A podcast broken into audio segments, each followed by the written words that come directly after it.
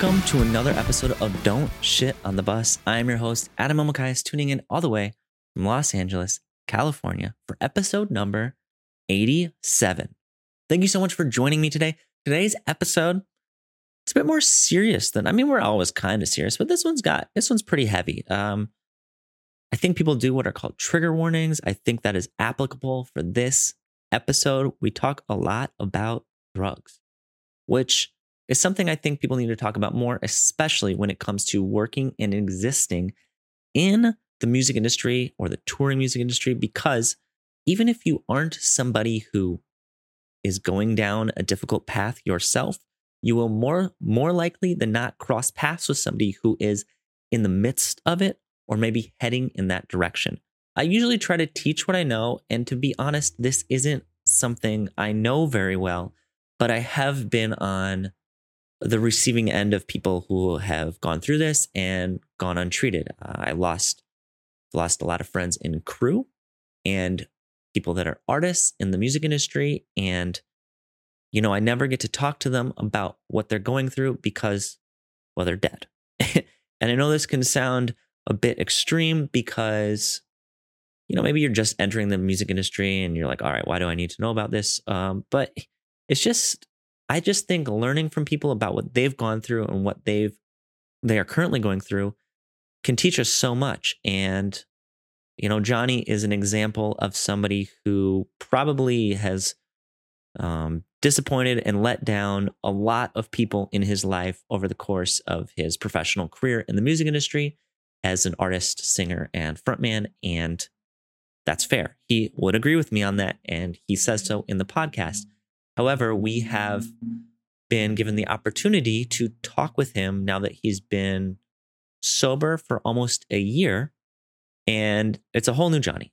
I have toured with Johnny in the past. I have been at parties with Johnny. I have seen him over the past 15 years of my life, and he was never sober. So getting to talk with him now was really nice. I, I'm happy I get to learn from him, understand what he went through, what he's going through, and hopefully we'll never have to go through again. So I'm happy we get the opportunity to learn from him. With that being said, I hope you enjoy this episode of Don't Shit on the Bus. Thank you so much to the patrons for supporting the podcast on a weekly basis. I appreciate it. Connor appreciates it. Eva appreciates it. And all of our listeners appreciate it because without you, there would be no podcast. All right. I hope you enjoyed this week's episode of Don't Shit on the Bus. Thank you so much for joining me.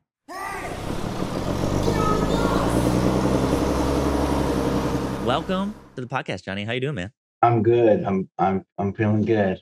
Yeah, it's uh I was thinking before this, I usually go through all my memories with my guests in my head and try to prepare. I think this is probably the first time we might have hung out when you're sober. Oh yeah, definitely. I think the last time that we hung out, I wasn't sober at all. Well, maybe it was in Europe. Remember when had download? Download. I think it was Download, okay. download for like five seconds. You were playing? All right. You, you were I like, believe that.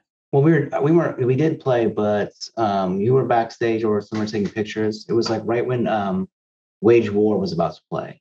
Okay. I You believe like, that. You were Oh, on sitting like outside there. tent stage or something? Yeah, Or, you were like cool. sitting out back there. I think we spoke for like I don't know, maybe like a minute or two, and then you ran off to Do do what you thing. do, do what you do. Take Those days are overwhelming, man. Like so much happens by the end of it. I'm like, if I didn't take a picture of it, it might not be a memory.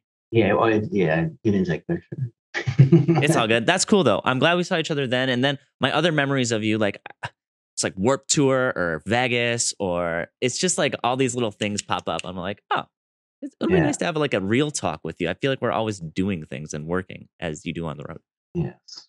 Warp tour. I don't. Some of those days are a little vague.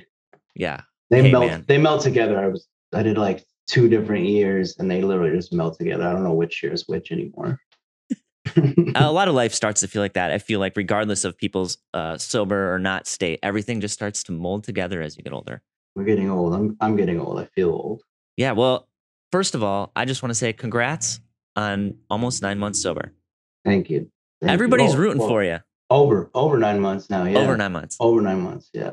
So you went to rehab, right? Mhm, Yeah. Did you go to AA after that? Is that You. I mean, you do it while you're in there. It's a huge part of Okay. you know their their process and their program. They want you to like, you know, see if you vibe with the meetings, and they have AA, NA, you know, Sex A, whatever whatever you know your problem is, and they just want you to like vibe it out and see how, you know, how do you feel about it. Um, when you get out, it's completely up to you if you continue to do um, those things. For me, I ha- I do some meetings online. Okay. I don't I don't like to go in person. COVID safe. Yeah, well, they started it for that, and then now that COVID's kind of you know phasing out, um, people are starting to go back. Um, I still just stick with the meetings. I like you know that there's hundreds of people in there. There's like 50 different people that talk sometimes, and then other than that, I do like smart recovery stuff like that. That's that's what I base a lot of my sobriety on is the smart recovery. What's smart recovery? Um, it's more based on like the educational side of Okay. you know your addiction. So you know how, pretty much how you know your brain works. Why you know why these chemicals did what they did.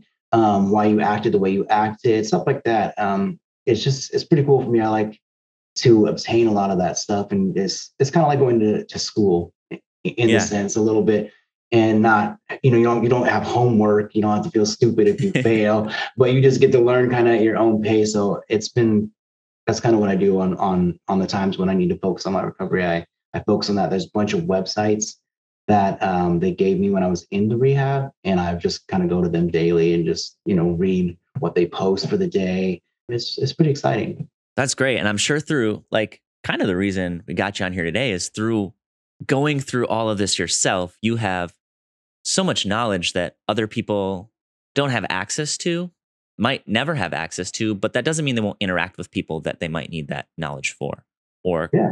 maybe come to a point in their life where it's relevant. That's that's cool. I'm glad that you I, it's probably so much easier to learn about things that you're really interested in or are so applicable to your own life.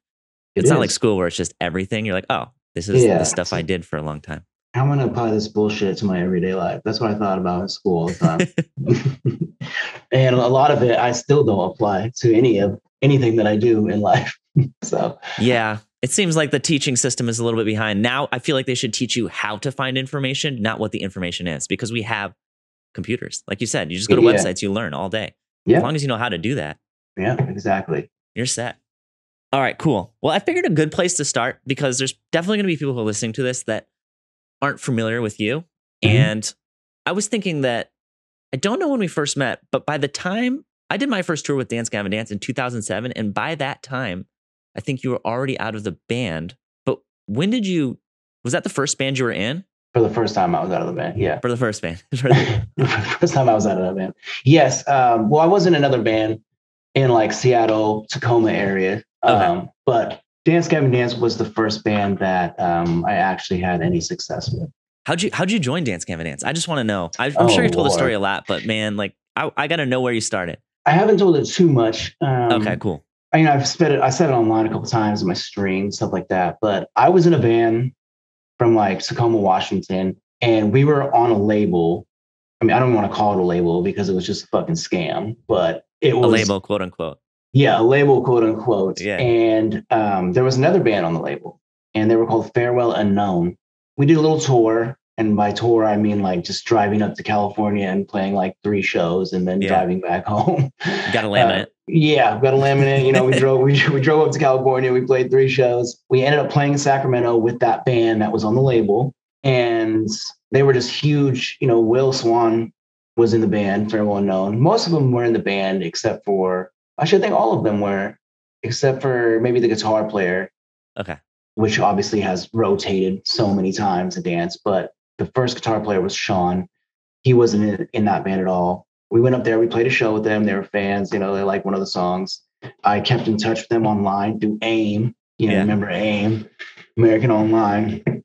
And one time they were just like, hey, we're going to kick out our singer. Will you come sing for us? And I was living in my guitar player's basement, a brother's basement. And I was doing, you know, those temp jobs where you show up in the morning, like five in the morning, Yeah, and they give, give you it. they give you a job, and then they give you like sixty bucks at the end of the day. I was doing that shit, and I was like, I'm over this. Yeah. And he he actually drove down, picked me up, and that night when he was there, I actually got into a fight with the guitar player of my old band. He came to my house, hit me in the face with brass knuckles, and yeah, and then we just left in the morning, and that was it. Like I was Your life has been wild through and through, huh? yeah, it was just pretty wild. Yo, how did it feel joining? I gotta know, like when you first joined the band. Well, as a prerequisite to this question, Were you already involved in things you were addicted to at this time, or was this prior? Um, this was all prior, I believe. I mean, I was I was doing some drinking, um, so I guess that can be you know construed Yeah. as that as well. But I wasn't like blacking out. I wasn't like you know doing stupid shit. So You weren't losing was- friends. exactly, I wasn't I wasn't doing things that would you know damage my reputation yet. It was just all just kind of casual drinking stuff like that. How do you remember how you felt when you first? I know it was very casual and they just called you up, but first time you like performed with that band, were you like you own the world kind of vibes, or what? How did it feel? A little bit. Um, I was singing very differently in the two Okay. bands. So when I got to Sacramento, you know, I landed in California and I'm like, oh, holy shit, you know, like this, this is where I belong. Like, you know, laid on the sidewalk and was like, Jesus Christ, like, you know, where have I been my whole life? I'm from Yeah. Canada, so it's freezing, you know, and Washington is not much better. It's all rain. So when I got to California, I was like, holy shit, like, I don't even care if this band doesn't work out. I'm just gonna live in California for the rest of my life. Like, this is amazing. Sunshine in the morning every day. Let's go. yeah. And we woke up, you know, we we started to like kind of just experiment stuff because we started the band, you know, Jon didn't have any idea what he was going to do. He didn't know if he was going to scream or play guitar or what we were going to do. And we were literally would just jam. We jammed for months and months and months before we found like a sound. So you're kind of like just testing things out. You're kind of feeling it out. Like, what do you like? Yeah. That's cool. You know, we listened to like a lot of that was like when Saosin, you know, popped off a little bit with Anthony Green and I had heard all that grit and I was like, holy shit, you know, like I could do that. Mhm. And so I was like experimenting with that type of stuff and holding out notes. And so it that's kind of where I just started to figure out, okay, you know, I'm gonna I'm gonna make myself a sound, you know, I'm gonna I'm gonna hone something for myself. So the sound or the way you sing now, when you started with Dance Gavin, you weren't singing that way. That was kind of like a found talent or a created talent. Yeah, I mean, I was singing more of like I was trying to imitate, I guess, if if, you, if that makes sense. Like I was listening to singers and imitating Yeah. Their sound, and then trying to put that over like some music, and it just wasn't working. You know, was, my first band was really kind of poppy-ish, punkish, mm-hmm. and it's like you know, I I can obviously do that, but I was trying to sing, you know, too nasally, and it just it wasn't working because I, you know, I should be able to to use what I have, and I just wasn't using it properly. And then when I got to dance, I was just like, I don't really give a fuck. I'm gonna, I'm gonna do whatever I want, and it just sounded like I was able to to find something for myself. That's right. I did not know that. I always just assumed you came out and you're like, this is my natural talent. I'm real good at this. Let's fucking Oh. go. Yeah, no, I was trying to be, you know, the dude from New Found Glory and stuff, and was trying to sing like that, and it just wasn't working out at all. Like I wasn't, I didn't sound right. It sounded like I was, you know, You it's, were trying it's- to be. it, it still sounded okay. Like it wasn't Yeah. horrible, but it just didn't sound like anything that that I do now at all. Like I wasn't, I wasn't taking advantage of, of the talent that I had. I feel like every artist does that, right? Like they copy Yeah. at the beginning until they find their own way. Like whether it's a photographer, somebody's making movies, like that's you mimic it. It's like compliment to Yeah. those people, and then you find your own shit. You're like, oh, I got Yeah. Well, I had no idea what I was doing, so I was trying to like appease the people in the band of what they wanted me to sound like. And Yeah. then I realized that that wasn't going to work at all because you know I, I can't make other people happy and then not do what I want to do. Yeah, that's fair. Well, I'm glad you found that early because people do that for their whole life and then they don't feel good about themselves. I'm glad I found it early. Yeah. Okay, wait. So then join Dance Gavin Dance. You guys figure out your sound. Do you just start touring? Like what's I, I don't know what year we're in. Are we in 2005? I think vaguely I want to say Around there. 2005. When did that EP come out? Dance Oh. Gavin Dance EP. Yeah, I'm Googling. Oh, I found it. it's Man, before. 2006. yeah, so November Yeah. 14th. You're probably right. You're probably right. Around 2005 is when I moved to California. Around then. Um, Okay. uh, and then 2006 we recorded that. Rise Records sent us uh, a message MySpace. uh, on MySpace. Yeah, I was just Got him. MySpace. Let's go. He sent us. He said he sent us a message and was he sent us his deal or whatever, and we read the deal and we were like, no, we're good. And we sent him a message back and we are like, no, we're cool. And he got so upset. He Oh, you turned him down. Yeah, and he wrote us. No, we're cool. I swear to God, that's what he said. And he wrote us this huge message back. It was so angry. It was like, wow. He just, I, I can't even remember what he said, but he was just talking so much shit. Like, you guys are never going to be anything, blah, blah, blah. And we're like, oh, Jesus, we really hurt this guy's feelings. Like, and we met, um, Eric Rushing, I don't know if you know who that is. Yeah, Eric Artery. Yep. He was he owned a record label at the time before Artery. Yeah. It was called like uh 720, I think I believe. Okay. Yeah, he had an office and he wanted to meet with us. And we all knew who he was. You know, he was the big person in our town, could get shows, to get you on the road pretty much. You know, he had done stuff for big bands here. So we took the meeting and he was just like, all right, look, you're gonna sign with Rise and we're all we will all work on a deal together. And you know, we worked on a deal that we liked and we signed to Rise and then they started putting us on the tours. Wow. It's cool. I, I miss when stuff kind of went like that. It's it's not the same anymore, but it, it, yeah. it's such a it's such a good feeling to be like we got a deal, Yeah. got a record deal. There's no more meeting in person. It's all over the internet now and phone calls. But Yeah. So you joined Dance Gavin Dance, you signed a record deal, pretty top of the world feeling.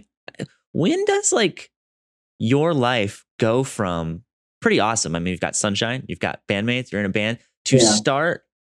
I mean, eh, what's the correct term? Using? I, I don't know. Yeah. uh, Using? Like, did it start off? You went full in, or was it like a slow process that kind of crept up on you? I um, had a surgery Okay. before before we ever started touring or anything on my stomach. Um, I had what's called an intussusception, and it's when your intestine coils inside of each other Oh God. and it locks itself off. So it's like in a knot. Yeah, pretty much. So you nothing gets through, no water. Uh, I remember like I was on Jon and Eric's couch, I believe, and I Mhm. was, you know, I went to bed at like midnight, and I woke up and was just throwing up until like seven in the morning. And you know, I called my girlfriend at the time and said, "Hey, you need to take me to the hospital." Because they took me in, they're like, "Yeah," they're like, "If you didn't bring him in the next hour, he'd probably be dead. He's so dehydrated." Because Wow. Uh, nothing was getting through, no water. Anyway, long story short, they did the surgery and they gave me morphine. Okay. And once I felt that, it was like just game over. Oh, so you went, you weren't like, I mean, I know you're drinking, but you weren't like, when I think of it in my head, I think like, okay, somebody smokes or they do weed or they smoke and then they drink alcohol and then they slowly kind of progress into worse things. But it was for you, it was like you got morphine and you're just off to the races kind of. Yeah, I mean, they gave me that, and I mean, the feeling that I had was just like insane. Yeah. I, you know, I was like, I could take over the world, whatever. You know, you feel as stupid as it sounds, you feel like a god. You know, and it's so it's so weird. Um, so once I got out of the surgery, you know, they obviously didn't give me morphine. Um, that was just for the surgery purposes. Take you know. Yeah, they give you they give you some like, you know, Vicodin, whatever. Um, and that's kind of where it started. So they give you some pills. Then once my pills ran out, I continued to look for more pills. Um, anything that had the same properties. Okay. Uh, you know, any opiates. You know, I, I remember like I wasn't getting sick or anything if I didn't have the pills at that point. You know, Okay. but we we started touring, and of course, you know, anyone had it, I I would want some. So you just ask people at venues or like, what, what would you, how, how does one find pills on the road? I mean, I use my Twitter. Yeah. I remember I remember using my Twitter at one point. That's pretty bold. Yeah, I see. I didn't. I mean, I think there's a picture of me holding up a sign at Warped Tour that says "Got painkillers," and I'm walking through the crowd. Oh my God. yeah, I know I we're think- laughing now. This isn't good, you guys, Yeah. but it's just like okay. I'm, the, I'm okay the spectacle of it. Yeah. Yeah, I'm, I'm. It's stupid. I'm. I can laugh at myself. It's silly, but Yeah. I'm literally walking through, you know, the crowd holding up signs that's got painkillers on it. So, it, but it was that easy. You know, people come up to me. People, I had like an old man in a wheelchair come up to me, give me some pills. You know, at Warped Tour, he was there with his kids, taking his kids to Warp Tour, and he's out here giving me pills. You know, like it's. It was pretty ridiculous. That's and I mean your story isn't I don't have many friends or people that I know who have been addicted to opioids. I just know what's been spread by media or through word of mouth. But your story is not uncommon, right? Like that a lot of people suffer that route. Yeah. Um, Like they go to the doctor and then they go to the doctor, something happens, they get hurt, and then they either take the pills long enough to become addicted where they will get sick, or you know, or they just have an addictive personality like myself, where I took the pills and I was like, I don't ever want to not feel that feeling. And then of course, once I mixed that with being on stage, then it was just game over for real. Yeah, and were you just kind of chasing? Oh, that sounds so cliche. uh, Words that about were, that were about to come out of my mouth. Were were you just kind of chasing that high? Is that like that sounds so Um, cliche? Um, I mean, yeah, I guess, yeah. I mean, Yeah. that's what it is, right? As cliche as it sounds, I was, I, I wanted that feeling all the time, Yeah, and, then I stopped getting it, and then it got worse and worse and worse and worse. what's the progression? Like you say, it got gets worse and worse, and like as silly as a question as it may sound to some, I just don't know. Like so, first you take pills, and I assume the quantity of them goes up or the dosage goes up. Like, what's the next step? Like, what happens? And like, uh, what's that feeling like knowing you want more? Well, for me, what happened was I was buying a lot of pills. So Yeah. I was spending a lot of money. And then the drug company started to make these pills um, untamperable. So, you know, you weren't able to snort them anymore, whatever. Um, you would swallow them and they weren't, they were like half the power of what they should be. Okay. So, so I, I, I stopped buying pills. You know, someone obviously was like, "Hey, here's these pills um, that are untamperable, but they're more expensive." Or here's heroin, or here's whatever that's cheaper, and you get more of a high. And that's kind of that's the route it went. It was just like pills became way too much and weren't doing anything. Um, Yeah. And, and then they have this substance here, which you know, before in your life you're thinking, okay, I'll never touch this shit Yeah. you know, you think of heroin, you're like, nah, I'm not, that's not the type of person I am. That's not something I would do regardless. Even just hearing you say it, I was like, well, that was pretty casual. Yeah. You it's- and that's, and that's how weird it, it is. It's just like that step is like bam, bam, you know, Yeah. Pills became so scarce.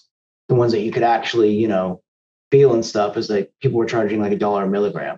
So you're paying like $30 for a 30 milligram pill, or you're paying 80 but or you know 80 milligrams for and you know some people were charging 120 for like an 80 milligram oxycontin. And that's something you would do multiple times a day, or yeah, like, I, would okay, I would I would do like multiple multiple of them at a time. yeah, that's not affordable. Yeah, it's like, That's not so sustainable. It just became it was like okay, spend 120 dollars on one pill, Mhm. or I could spend 40 dollars and get like triple the amount and the high. It's just like in my brain that made sense to me. It was like, wow, what, what am I doing? You know, look at the math here. yeah look at the number i mean is that is that the same reason why people end up doing things like crack or meth or things like that because it's a cheaper version of these things Those are the drugs I never really got into. Um, Okay. I'm uh, drugs that uh, crack is actually the only drug I've never done, okay and then uh, meth was just not my thing. I'm already in my head enough, yeah um, so taking uppers was just too much for me. Um, okay I did not like that. I never went that route. Um, I tried it once and was like, no, never doing that again. Um, so I never went that route with with the uppers. for me like the crazy part about it is while you're doing all these things you're on the road people are seeing this Yeah, did like there's already this hard part about being an artist where like if i was working for your band it would kind of be out of line for me to be like hey johnny you got to stop doing these things because i work for you was there anybody who tried to step in when this was happening or like what no no, not that I can remember. You know, they just let it happen. I guess. Um, I mean, it's like, and and again, it's not their job yeah per se. You know, I'm a grown man in the sense. You know, Yeah. you know, they're not gonna. They can't tell me what to do. Um, and I guess probably they knew that I probably wouldn't give a shit either way, so they they weren't going to try. Um, but then uh, obviously the label did step in at some point and was just like, "Hey, we can't can't enable you anymore." Because I was going to rise and be like, "Hey, you know, I need money. All right, hey, I need money. That's how I get money. oh they just give you money because Money. i mean just you're call- one of their artists them, call them up, and be like, I need money. I need money. You know, I need fifteen hundred dollars for this. I need to buy this. I need to buy that. I think I played a show, you know, and I was just snorting oxycontin straight off the merch table. Mhm. Like I didn't, I no zero fucks, you know, were given, and you're in pretty deep at that point yeah, I was going. I was in hitting the hitting the wall. Um, yeah and you know, the label hit me up and said, "Hey, we can't enable you anymore. Um, we're going to cut you off. We'll hold your money." Even they're like, even though we can't legally do that, but we're going to do it. You know, try. Hopefully, it will help you. yeah Um, and that didn't help at all. because that kind of led that right in. That led to all the MacBook stuff. Yeah, before- before we get to the criminal activities, I want to talk a little Yeah. bit more about uh, the, the the drug things. I, I was Yeah. wondering, like, because I'm thinking back to like there becomes a point where somebody's drug habits become not just their problem, and that's kind of where they cut you off. Did you find yourself like losing friends? Did people stop talking to you at this point? When you're like, what was it like your social group when you became not you? Um, I don't know. I wasn't. That's the thing. Is like I was, you know, touring whatever. So I I wasn't losing the people that I was actually friends with because you know we're working. Yeah, they're required to be there. Yeah. And then obviously the mentality I had of whatever being high was just like, okay, this person in the band doesn't like me, doesn't want to hang out with me, I fuck them. I don't care. You know, Yeah. like what do I care? That was my mentality. What do I care? That's not that doesn't bother me at all. You know, if someone was kind of looking down on me maybe or shaming me because wow, you know, he's using too much drugs or I don't want to be associated with that person. I was just like, what do I care? Like who's that person to me? Yeah. And, and that's not I guess that, that's not really a good way to think at all. Yeah, extremely. You know, being on tour, being in, you know, Warped Tour, whatever, people like that, you know, bands and stuff, not wanting to hang out or stuff like that. To me, I was just like, what the fuck do I care? I don't even like that band, or you Yeah. know, some excuse in my head to make it seem like I don't care. You know, I'm cooler than them anyway. Like, Yeah, I mean, it, it's kind of cool in a not cool, but interesting in a way to talk to you now because I did experience that version of Johnny, and I do have a mem. Can I share like one of my memories of you at, Yeah. that time? Is that all right? Okay. yeah, So there was a time when we were in Vegas, and I want to say we were with like Bring Me or something, and after a party, I was on an elevator with you, and it was like me, you, another person from the party, and like three people we didn't know. yeah, And to give maybe listeners an idea of what this looks like in practice and just remind you of something maybe, but you were just asking and yelling for drugs on the Yeah. elevator openly. yeah. And to me, that made me feel like I was like, I can't hang out with this guy anymore. Like this is like a liability at this point. Yeah.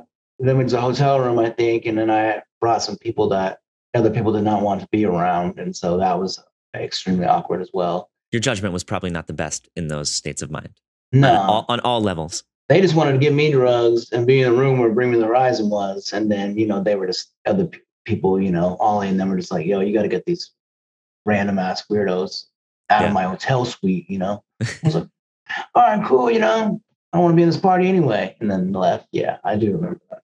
Okay. Like I really do appreciate you going back through all these things and sharing it with me because not that I like I'm just very interested in what this is like to Yeah. eh, to to understand what people are going through so I can better help them or better relate to them or so other people maybe can identify when something is happening in their life that you know might lead them down a path. And I'm sure you've had friends that have passed away. I had Tyson from Scary Kids is like the biggest one in my life. Yeah, Like, I was on tour with him and I just didn't know he was doing heroin and then he just passed away. And I don't know. I'm, I'm happy that you're still here with us. Yeah, I it's a miracle. I will say that. It is a miracle that I am here. Yeah. So it gets bad. How low did you have to like? Usually, when I see people doing this, my mindset is like, well, you just kind of have to let them go as low as they're gonna get, and then eventually they'll, you know, go to rehab or do something. How Yeah. low did you get before you were like, all right, gotta dial it back? Like, what was the first time that happened? Well, I think, you know, after all that MacBook stuff happened, uh Audrey made me go to rehab for the first time. And I still, you know, wasn't even that that low. Mhm. Um, which is sad to say and think about. Um, because I just went in, you know, did what I had to do, and then I did 30 days rehab, I believe. Then I did 30 days At a- home. No, uh, at a uh, it was a sober living. Okay. Like a community. Yeah. And I actually didn't even complete that because I got kicked out for drinking. So, you know, it was right back to the same thing. This last part, last time I went to rehab, uh, I was probably the lowest I've ever been in my life. And that took like 10 years for me. To That's actually, crazy. To actually be that low, you know, having all these events happen around me, you know, my child being born, all that type of stuff. I was just so low and over it that I just put myself into rehab when I was actually only ordered to do outpatient. Okay. Well done. And I was just like, I can't, this ain't gonna work for me. Like, I need to just, I gotta do it. You know, I- told myself in my head that I'm gonna give it one last try. How many times have you done this? Because this 10 years. Like, you know, Yeah. you've gone and then it's called relapsing, correct? Yeah. Then, Yeah, I've gone, well, relapsing, I've done a bunch, a million, Okay. probably a million times, just trying to get clean. I don't know the actual count of like trying to be like, okay, every time but one, you've done it. yeah. Every time but once, um, I've actually, you know, just relapsed. You know, I have a couple months sober, or I was taking Suboxone or something, but I was still drinking. But then eight, nine months down the road, you know, back to using opiates. Jeez. It took me about ten years. Yeah. I know we glossed over the MacBook thing and we don't really need to get into the details, but there's a Yeah. point where your addiction um obviously it affects others but it became so strong or so desired that you actually started well you, you were a criminal yeah. to a level right? Like what what what things did you do? They did they cut me off you know with the with money. And so i'm sitting here with a i don't know i would say i was probably taking like at least 20 30 milligram pills a day and i was i was shooting them. You said 20 30 milligram pills? Yeah. Okay. So not 20 uh, 30 that's like yeah. yeah. okay so 600 milligrams a day. I was shoot i was shooting about 20 pills a day. Wow. And you know i had this habit and then all of a sudden i have no money. Yeah. nothing. You know i'm sitting in kentucky. We're not on tour. You know i'm in Emarosa at the time. We're not on tour. I'm not doing anything. I have no way to make money. I was like okay i gotta start selling something you know? I got stuff. I got computers. I got xbox whatever. Did the normal pawn shop stuff you know got rid of what i could there. Um, and i just i was using twitter back then you know a lot. Um, Yeah. and, and i had a big following on twitter and i just posted about the computer. And i actually had the intention of really selling the computer. At this point i'm not thinking i'm going to rip a bunch of people off. Yeah. Um, but what happened was like, i probably got like 30 40 emails right off the bat. Of people wanting to buy a computer that you're selling? Yeah, so I responded. You know, the guy gives me his information, blah, blah, blah. I was like, okay, cool. You know, um, MoneyGram me the money. He MoneyGrammed it like instantly. And in my Yeah. head, I was like, whoa whoa. I was like, whoa, that was easy. I didn't even send the computer out yet. And then I responded to all the other emails. And that's just how it went. so basically everybody just sent you money Yeah, I racked up, I think it was like 30, $31,000. oh wow and then you just kind of put it all in your body i guess you would say Yeah, I I mean I just floated myself. That was about two weeks. I floated myself for about two weeks, something like that. And then we went on tour, and then obviously it all started coming out online. You Didn't know the so rest. well. You know the rest. See, I mean, the reason why I think like the MacBook thing is important is it, it's because you kind of went from being like a person that people just had to distance themselves from to being a person that like made actively made decisions to take advantage of fans, which are I think are the most Yeah. cherished group of people in the music industry that make the industry possible. Yeah, it's probably the worst. The worst thing that you can do Yeah. as an artist is you know take advantage of someone who you know openly trusts you. Yeah. like wholeheartedly. Like there's no, you know, you go up to that person and you ask them, brand, they'd probably give you the shirt off their back just because they love your music so much. hmm So it's probably the worst thing you can do that to someone that just openly trusts you. How like like like after that happened, I mean, myself, I know I did just did not associate with you at all or did not reach out. Mhm. Um, did you lose like your all your friends in the music business after that? Was that like what was that like I, on, from your point of view? Um, I didn't. I mean, the people that I did lose, I didn't really care that much about. All right, Uh, I'll go into that that- category. I'm sorry that I b- No, no, no, not you. I Um, apologize. I mean, we weren't like connected. yeah, We were more of like, you know, acquaintances. Hey man, I, I love you. I love being around you in the moment. Yeah. But uh, you know, we weren't calling each other on the, the phone and say, hey, how how We're was check day? in every Friday. Yeah, yeah. I got know, you. like, I got you. how was that tour? You know, we weren't friends like like that. But yeah, I mean, Emarosa was when everything popped off. We had a meeting with uh, what was the the management company? They did like Paramore. Fly later, yeah, Fly South. So we had a meeting with Fly South, and they're literally like talking about how the dude used to manage like Creed and all that shit happened when he passed out on stage. Yeah. And they're like, look, you know, they're directly like talking to me, like, you got to get your shit together, whatever. And then the next day, they're like, hey, we're going to send you to rehab. And I knew that I wasn't going to be in the band anymore after that. So I was just like, hey, let me play one more show. Like, can I play tonight's show? Mhm. And they were like, yeah. So they let me play the last show. And then I went to rehab and lost them as friends pretty much. We didn't really talk much after that. We do now, but Yeah. Well, going from that point to now where you talk to people, like I'm trying to put myself in your shoes. Like, did you just feel very guilty for like doing this to people over and over? Like, how do you deal with that? a lot of shame. Yeah. uh, a lot of guilt, man. Um, and the sad thing is, is like it just drives you deeper sometimes into addiction. Like I tried to keep that stuff at bay as much as I could and just be like, it happened, you know, Mhm. whatever. I can't change it. But in reality, it's like, you know, the internet's crazy. So you're getting bashed like nonstop and you want to pretend like you don't give a fuck.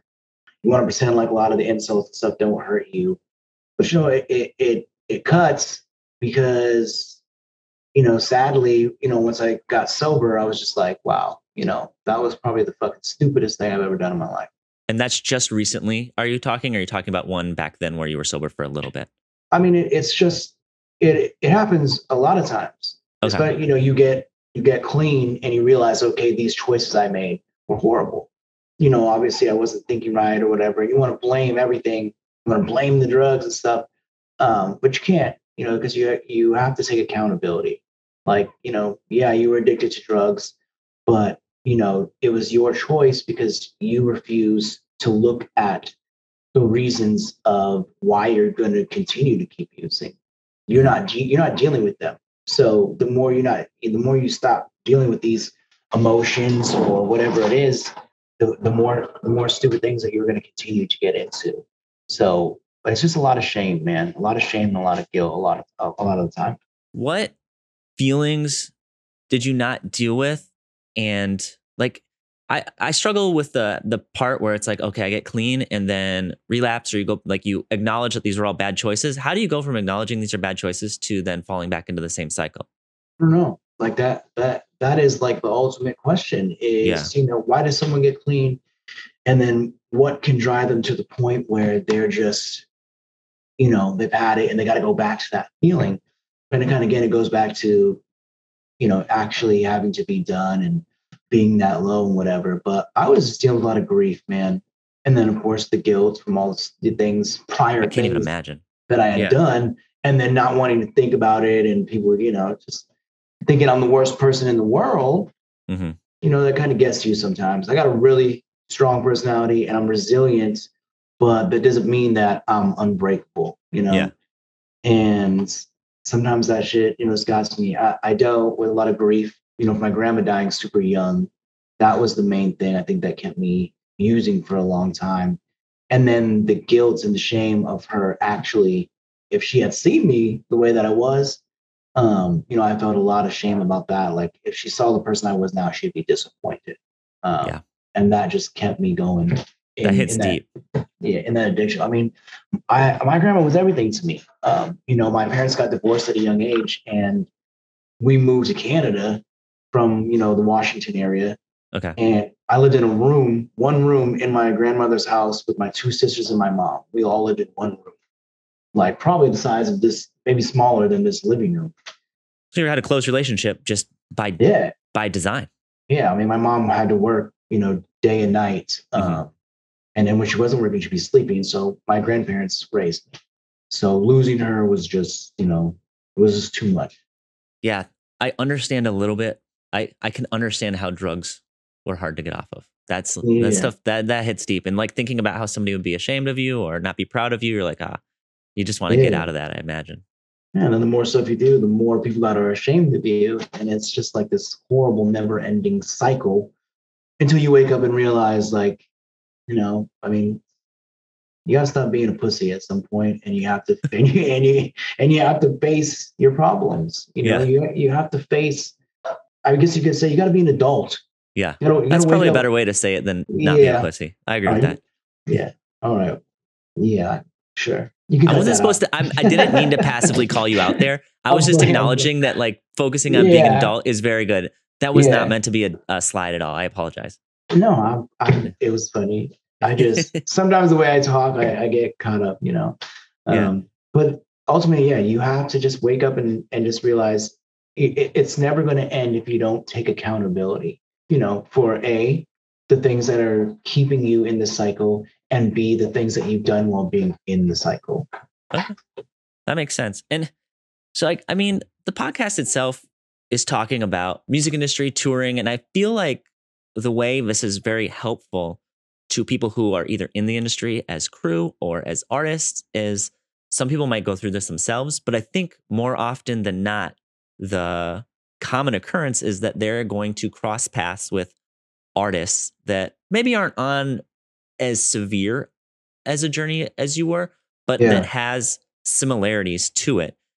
Is there anything from the outside looking in that people can do to help or like what should we have done?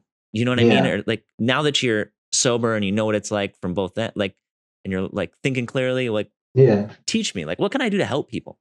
The bands, I mean, dance didn't really do it that much, but you know, Emarosa tried, you know, they sent me to rehab hmm um, because they felt like they were at the end of their rope.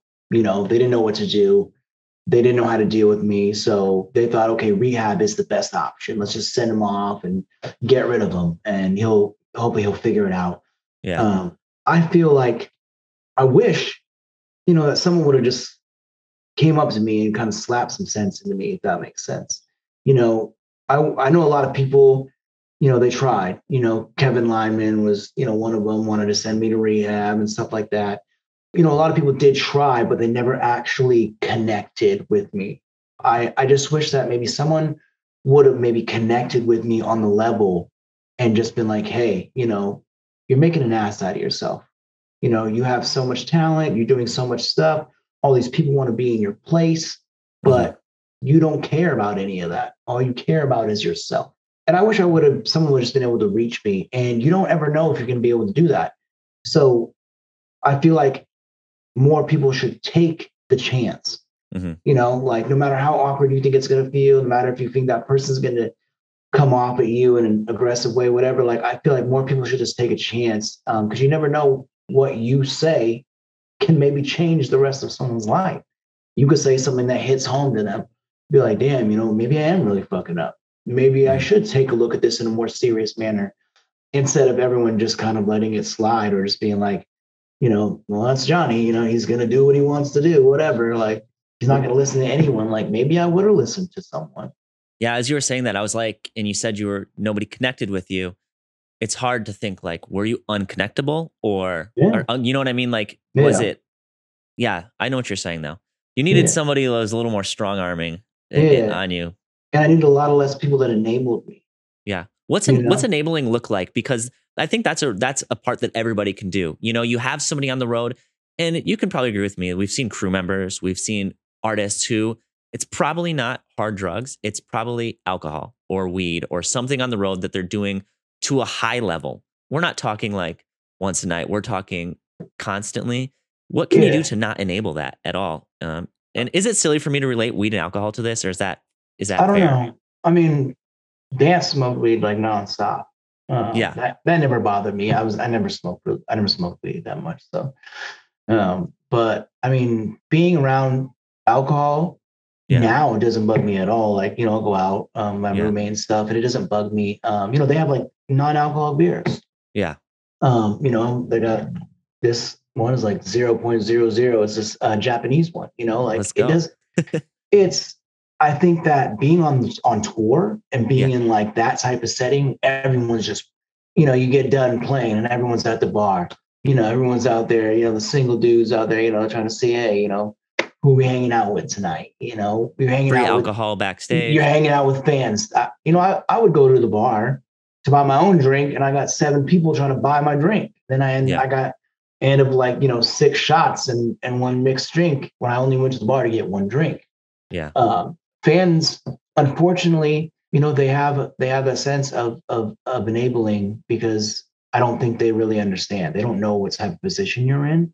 So they they just want to be like, hey, damn, I got to buy Johnny Craig a drink, or I got to buy so and so a drink, and Yeah. I got to take, you know, they think if I buy him a drink, he's going to take a picture with me. I'll take a picture with you anyway. You don't have to give me a drink, Yeah. you know, and they have that kind of mentality. I mean, I, I got sober many times and I had just fucking dickhead kids that would just come up to me and hand me pills Oh wow. knowing that I'm sober, but because they're not sober, you know, they're, they think that, that that was a good idea. That was a good decision. Let me just bring him some pills, you know, and of course I have a hard time saying no. So I'm, Mhm. I'm going to take the pills. Let's be realistic here. I'm going to take the pills. Damn. Yeah, I think I think that musicians often have this like, you know, they're invincible in our eyes. Like they're bigger Yeah. than they're larger than life. Like they can take as many drinks. They do this every night. So Mhm. Yeah. yeah, and then that they- makes sense. Wake up feeling like shit. And then we just do the exact same thing because you start drinking and then you don't feel like shit anymore. And then, you know, then you're drinking for 30 days straight. Yeah. Like, holy shit. Like, I was exhausted. I can't. I, Being in Europe, I don't know, it was just, you know, Europe is different. Because you're jet lagged, you know? Oh, so, so you just like, let me just drink through this. What a horrible idea. Whoever thought that that was a good idea to just drink through jet lag. Horrible. Just have a coffee. I don't know. I don't like to say it's coffee, but I will drink some Red Bull. there we go. Okay, so I mean, I had a conversation once that you know, I with a band member who he went to like a doctor's appointment. And the doctors, you know, they're like, all right, do you smoke? Do you drink? And he's like, well, I don't drink usually. But then when I go on tour, I drink a profound yeah. amount every single night. Mm-hmm. Is there like, is there any aspect, and this could, like, you can make fun of me because I feel like I'm asking questions that are so ignorant to the topic, but there, is there any aspect of musicians or artists or even crew that kind of drink a lot every night that can eventually progress into something more serious, whether it be alcoholism or, you know, I don't know. Is, is am I just making that up? Is that not a thing? No, I mean, I'm sure it is. I mean, if they're drinking for 30 days straight and then, you know, they're stopping, you know, what's stopping really? Like you're not drinking for like a couple days, then you go out with your friends on the weekend and get drunk on the weekends. And yeah. then, you know, we, they actually say that um, that's called binge drinking. Okay. And it's actually worse. And it is, it is classified as like, you know, an addiction. It's called binge drinking. Um, and they say that is worse. I don't know how or why. I don't see how that would be worse, but I guess it's worse to like drink big amounts in a small amount of time and then stop drinking, mm-hmm. opposed to like drinking casually over time. Yeah, that makes sense. You know, people because they'll binge drink, they'll go out on the weekends and they'll drink at the bars all weekend, get blackout.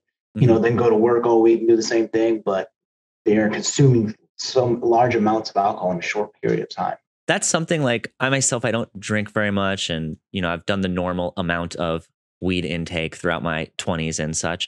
But when I'm when I'm on the road, it always surprises me how it's kind of like a free for all out there. Like I feel like everybody's just allowed to drink, smoke, do whatever they're doing, and nobody ever. I feel like it's a really big enabler, or at least a way to start everything. And then people get home and they're without it, and yeah. sometimes people continue it. And yeah, because know. they, you know, tour is such a great feeling. Being around all those people and yeah, you know, you have great memories every single night. You know, like oh wow, you know, I hooked up with this person, or wow, that was great. We went to this party and had all these fans. And they were so nice, and we slept on their floor, and they made us breakfast and stuff like that. And it's just such a good feeling. Then you go home, and you're sitting by yourself, and then you know that kind of depression sets in. Yeah. So you're like, you're like, hey, let's you know, let's go out for a drink. You call your friend, or you haven't seen you in like 30 days. I've been on tour. Like, let's go out to the bar. Yeah. Because you you want that feeling, you know, that that social um, interaction because it releases, you know, the dopamine and stuff in your brain. Yeah, it's like that post tour. Have you had um post tour depression kind of vibe? But have you had uh, an experience yet where you've gone from touring to being at home while you're sober? Or is that that that hasn't happened for you? Yeah, that's happened. Okay.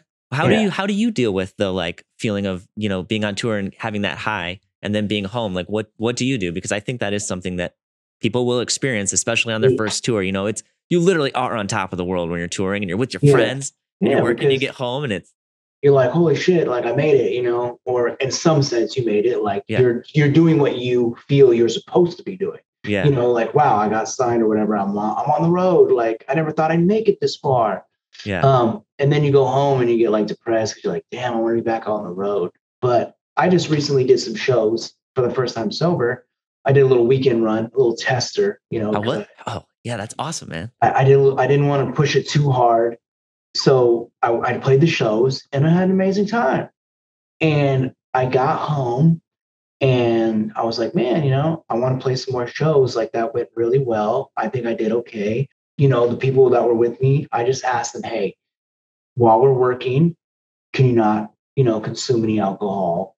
Um, because they don't do any drugs or anything like that, or or yeah. smoke or smoke any weed. Can you not do that um, while we're working? When we're done, I don't care what you do. You're yeah. an adult, you know. And they were super respectful to people that I hired or whatever, and they went out and did their own thing. And I went to the hotel room and read my book, you know, and just relaxed and it was cool. I, I, I felt like I, I accomplished something that I have never been able to accomplish, which was, you know, say no. to the, I guess, as, as corny as that sounds, you know, say no. No, that to makes the, sense. say no to the partying, you know, or or hey, you know, do you want to come out with us? You want to go to the beach? We're gonna walk down to the beach because I did a show in Virginia Beach. Oh, Um, and, I, and I was like, no, I'm, I'm all right. You know, I'm, I'm cool. I saw the beach this morning. You know, I don't need to go down there and drink with you guys. Like, I'm going to stay around and just decompress. Yeah. And, and it felt amazing to just, you know, accomplish something and then be able to just decompress. I woke up in the morning, every morning, I, I felt great, you know, and um, we were off to the next show. And it was just something I've never accomplished before. And I was super proud of myself.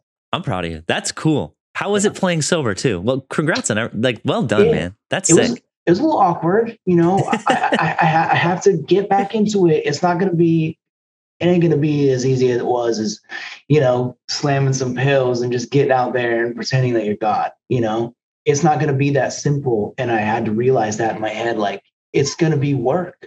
Yeah. And if and if you want this as your career, then you're going to have to start, you know, from step one and and make it work.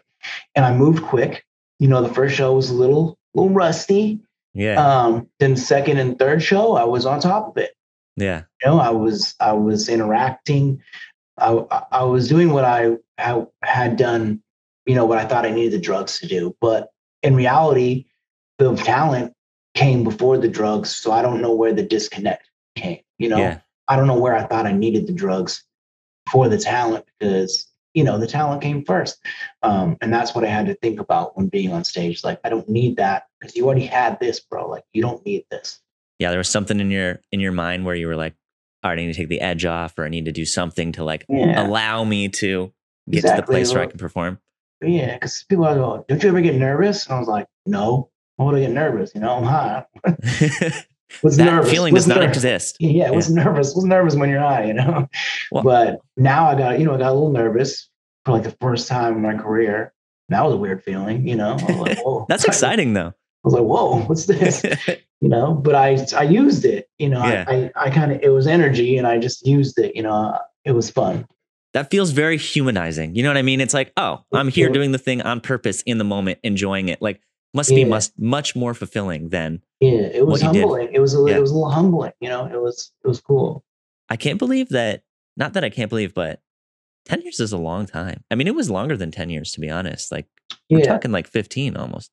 yeah. Well, I was I I say ten because that's kind of the amount of time where I was just like hardcore going at it. Okay, you know, building up to it, of course, I was using, drinking, and whatnot.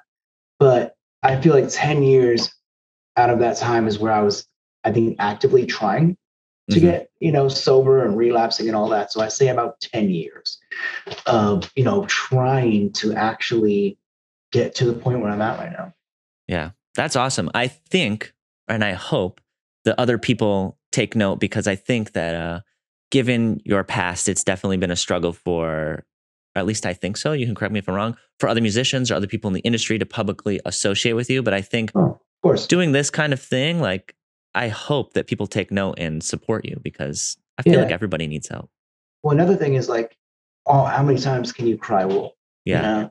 And you're saying, oh, I'm sober. And then you got people working with you, you know, say you Trust to you. a producer or whatever, and they want to work with you or a label or whatever. And you, oh, you're clean now. And then all of a sudden you relapse a couple months down the road. And it's like, how many times can I publicly say that I'm sober and then, you know, just do the same shit? So I'm glad to be able to try to do stuff like this to actually, you know, people would see like, hey, that's not the same person that we saw. Even even when we said he was sober, like that's definitely not the same person. That's definitely not the same dude. Like maybe he's actually getting his shit together. Are you are you like hitting people up, being like, "Hey, I'm for Uh, real doing this right now. Like, let's reconnect." And like, are you just kind of waiting for people to come to you? Um, well, I mean, I'm not even waiting for people to come to me. Oh, that's a good I- point. That was think- worded poorly. Yeah, no, I, I, I know what you're saying exactly. Yeah. I'm just saying, like, I think for me, the best thing that I can do is just work on myself Yeah. and and work on what I'm doing right now. And I think people will see it. I Yeah. think they'll I think they'll see the difference, and I won't have to hit them up, you know, and they won't even have to hit me up. I think that maybe they'll just take, you know, some pride in saying, "Hey, wow, you know, I always believed that dude could do it. I'm really proud of him." You know, like I'm glad that he's actually found where he was supposed to be. you know, because I'm sure there's tons of people that don't even really associate with me that are rooting for me that I don't even know. Yeah. Um, and I've always wanted to see me get to this point. And then, of course, you know, there are people that have hit me up. You know, I talk to the slaves dude all the time. I, I you know, we are still close friends. Um, the Emarosa dudes, we're trying to plan a tour. The dance dudes, we, we still have a good connection. You know, when we see each other, we're not like BFFs. We don't text and any shit like that. But, you know, a lot of the band people that I have been in bands with, you know, they see the change. I talked to like, you know, the slaves dudes, I went and saw them at a show and they're just like, they were, they texted me like paragraphs after I got home. We're just like, bro, like we've never seen you like that. We've never seen that, that look in your eye. Like we've never seen you speak so well, so clearly. Like we were just, they're like, we didn't know what to expect when you showed up. You know, you said you've been clean many times, but they're like, we've never seen you have this type of mentality. And they're like, we were just fucking blown away. Like even the singer Yeah. messaged me, Matt, and he was just like, wow. He's like, I would hang out with you every single day. You know, he's like, I've hung out with Tyler Carter and Bradley and stuff. And he was like, but I could actually see myself being like best friends with you. He was like, you are a, a genuine person. He was like, that's that that was amazing to me to see that. Because he's obviously heard some stories, Yeah. you know, and he well, you know, he became in the band because I just didn't show up. Yeah, and for people who don't know, the your old band was called Slaves. They're now renamed. Yeah, um, Rain City Drive. Rain City Drive, but uh, and we didn't really cover that, but just so Yeah. we can catch everybody up. Yes. Yeah, but he, you know, he I didn't show up and so he got the gig or whatever. So he's he obviously didn't know what to think of me whatsoever. Yeah. And that was pretty cool. I I, I smiled a little bit at that. Oh, I smiled a lot actually. You know, yeah. How's that feel? That's got to feel like It that's got to feel like we're fucking doing it, man. It feels good because you know, for a time, I feel like I, I had lost a lot of respect. You know, I, I've lost a lot of people's respect. I've lost a lot of people's Yeah. um, trust, and those people meant a lot to me. And I left them high and dry, and I feel horrible about it. And I, you know, you know, going back to the guilt and the shame, you know, I felt a lot of, you know, but seeing them still doing what they're doing and shit, they're doing even better. You know, let's be realistic. They're doing even better. Um, and seeing that made me feel really good to know that, you know, hey, I didn't fuck their chances up Yeah. uh, of, of their dream. And it was really cool. It just made me feel really good to know that they still believe in me. And even that thought in itself is like not selfish, which basically means not past Johnny. You know what I mean? Like just having that outlook is, I feel like a whole new world for you. Like, oh, they're doing well. That's good. Let's go. Yeah, they, I, I am, I'm just proud of them. That's, Yeah. that's, that's what I can say. I'm just happy. I'm happy for them. That's awesome, you man. know? I apologize if it sounded like I was putting words in your mouth. That's No, a yeah. that's a that's a good. I I like your outlook on everything. It's a it's really nice to just learn what your journey's been like and how you look at it now. And I feel like people who have been through some shit, you always learn so much from them because there's no way you get out of it without, you know, like you said, you you take time every day to kind of learn about these things and learn about yourself. And yeah. it's, I'm sure it's a constant effort for the the remainder of your life here to stay on track. you know, everyone's recovery looks different. You can't Yeah. like you can't there's no template for how to get sober and exactly, you know, there are guidelines Mhm. that you know that they want you to follow or they it's like suggestions. You know, Yeah. they you should do these things. It can help you do this and that. But ultimately you have to find your own way. Yeah. You you have to make, you know, what you're doing work for you. And some people, you know, their whole lives are consumed by it you know, like my stepdad, he got like 17 years sober from like heroin, you know, eight years sober from everything else. He, he his his whole life is is AA and NA. Yeah. He does like he does like men's breakfasts, you know, he puts on all type all types of shits and and he loves it. And Good that's for how, him. that's how he stays sober. You know, for me, it's just putting my life back together right now. That is Yeah. keeping me sober. That and my son, obviously. You know, just putting my life back together. And then hopefully, you know, the music stuff will will will come will come in time.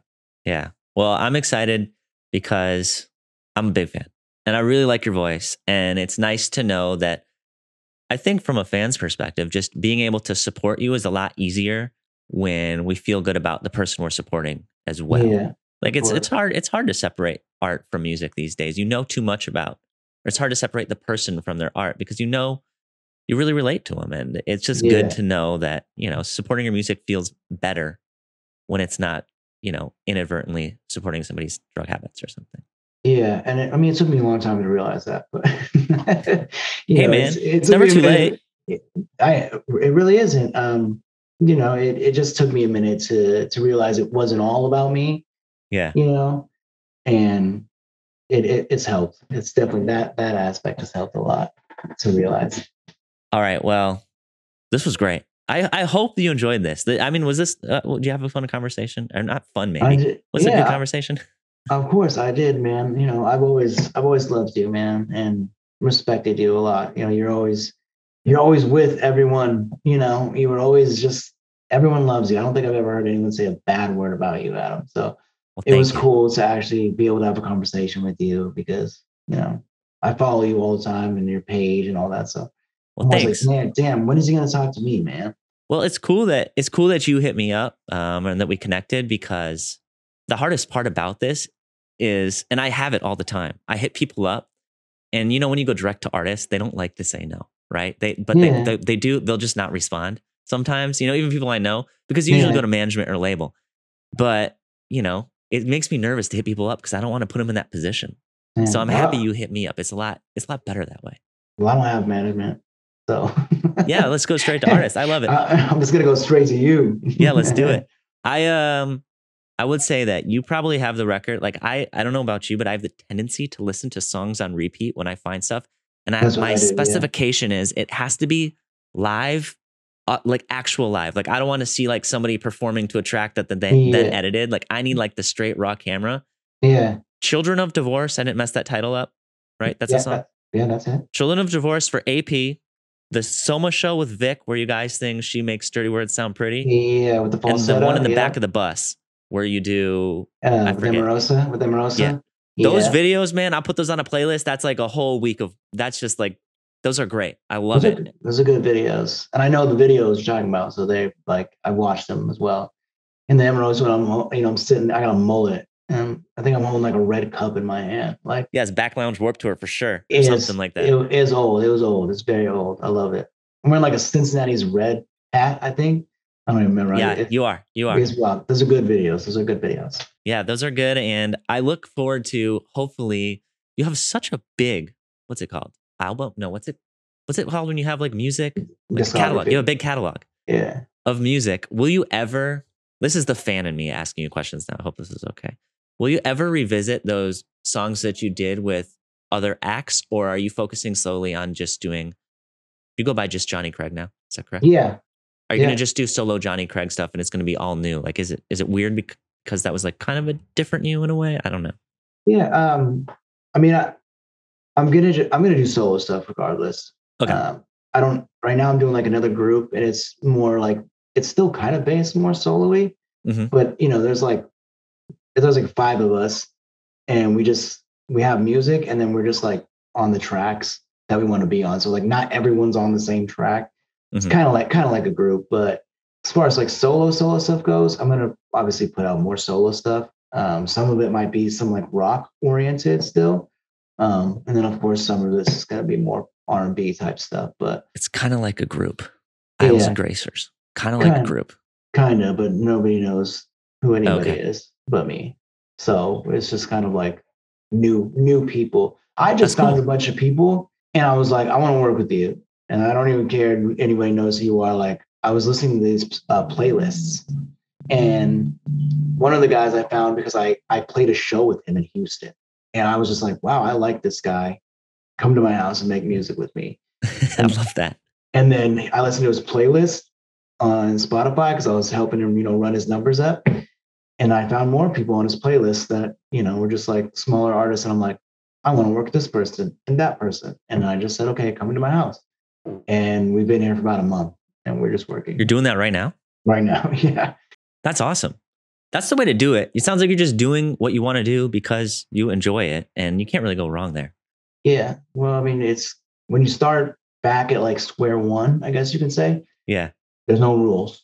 You know, yeah. I don't I don't have a timeline anymore. I have a label, but I don't have like there's no rush I'm not trying to get an album out so I can get on some type of tour. Yeah. Because, you know, let's be realistic. I, we don't know who wants me to be on tour anyway at this moment. Yeah. So, so I'm just taking it you know, one one day at a time. And I'm just gonna make some music and go from there. All right. Well, thank you. That I mean, that sounds great. I hope that I can help in any way. Any way I can help, you just let me know. I am team Jonny. You know, found you found. What do you? I don't know what you call it. You're, you're on your, your next section of your life, and I I want to help in any way I can. So just let me know if I can do anything. I appreciate that, Adam. Thank you. We do have a, a, a question we ask everybody that's on here, and it's more of a fun question. Yeah. We had a pretty serious conversation, but I got to know when you tour, shower shoes or no shower shoes? What's your vibe? It just depends on where I'm taking a shower. Okay, so you so you you you, you Like- look at the place and you say, how dirty is it? Yeah. Are you, talking, are you talking about like say, are we speaking like venue showers here? Yeah, venue showers on tour. Are you putting shoes? You putting flip flops on, or you just barefoot everywhere? I mean, well, let's. I mean, okay. Say you're playing like House of Blues. Yeah, They got amazing showers at House of Blues. you know, then you're playing shit, some shithole or whatever, and there's some showers I've showered in without shower shoes that I probably should have wore shower shoes. Let's just leave All it at fair. that. Let's just leave it All at right, that. fair enough. Fair enough. Well, thank you so much for coming on here, man. I appreciate taking the time to talk, and it was really nice to catch up. And I look forward to seeing you in real life. It'll be Yeah, nice. I hope I see you soon. Hell yeah, man. Thank you so much. No problem.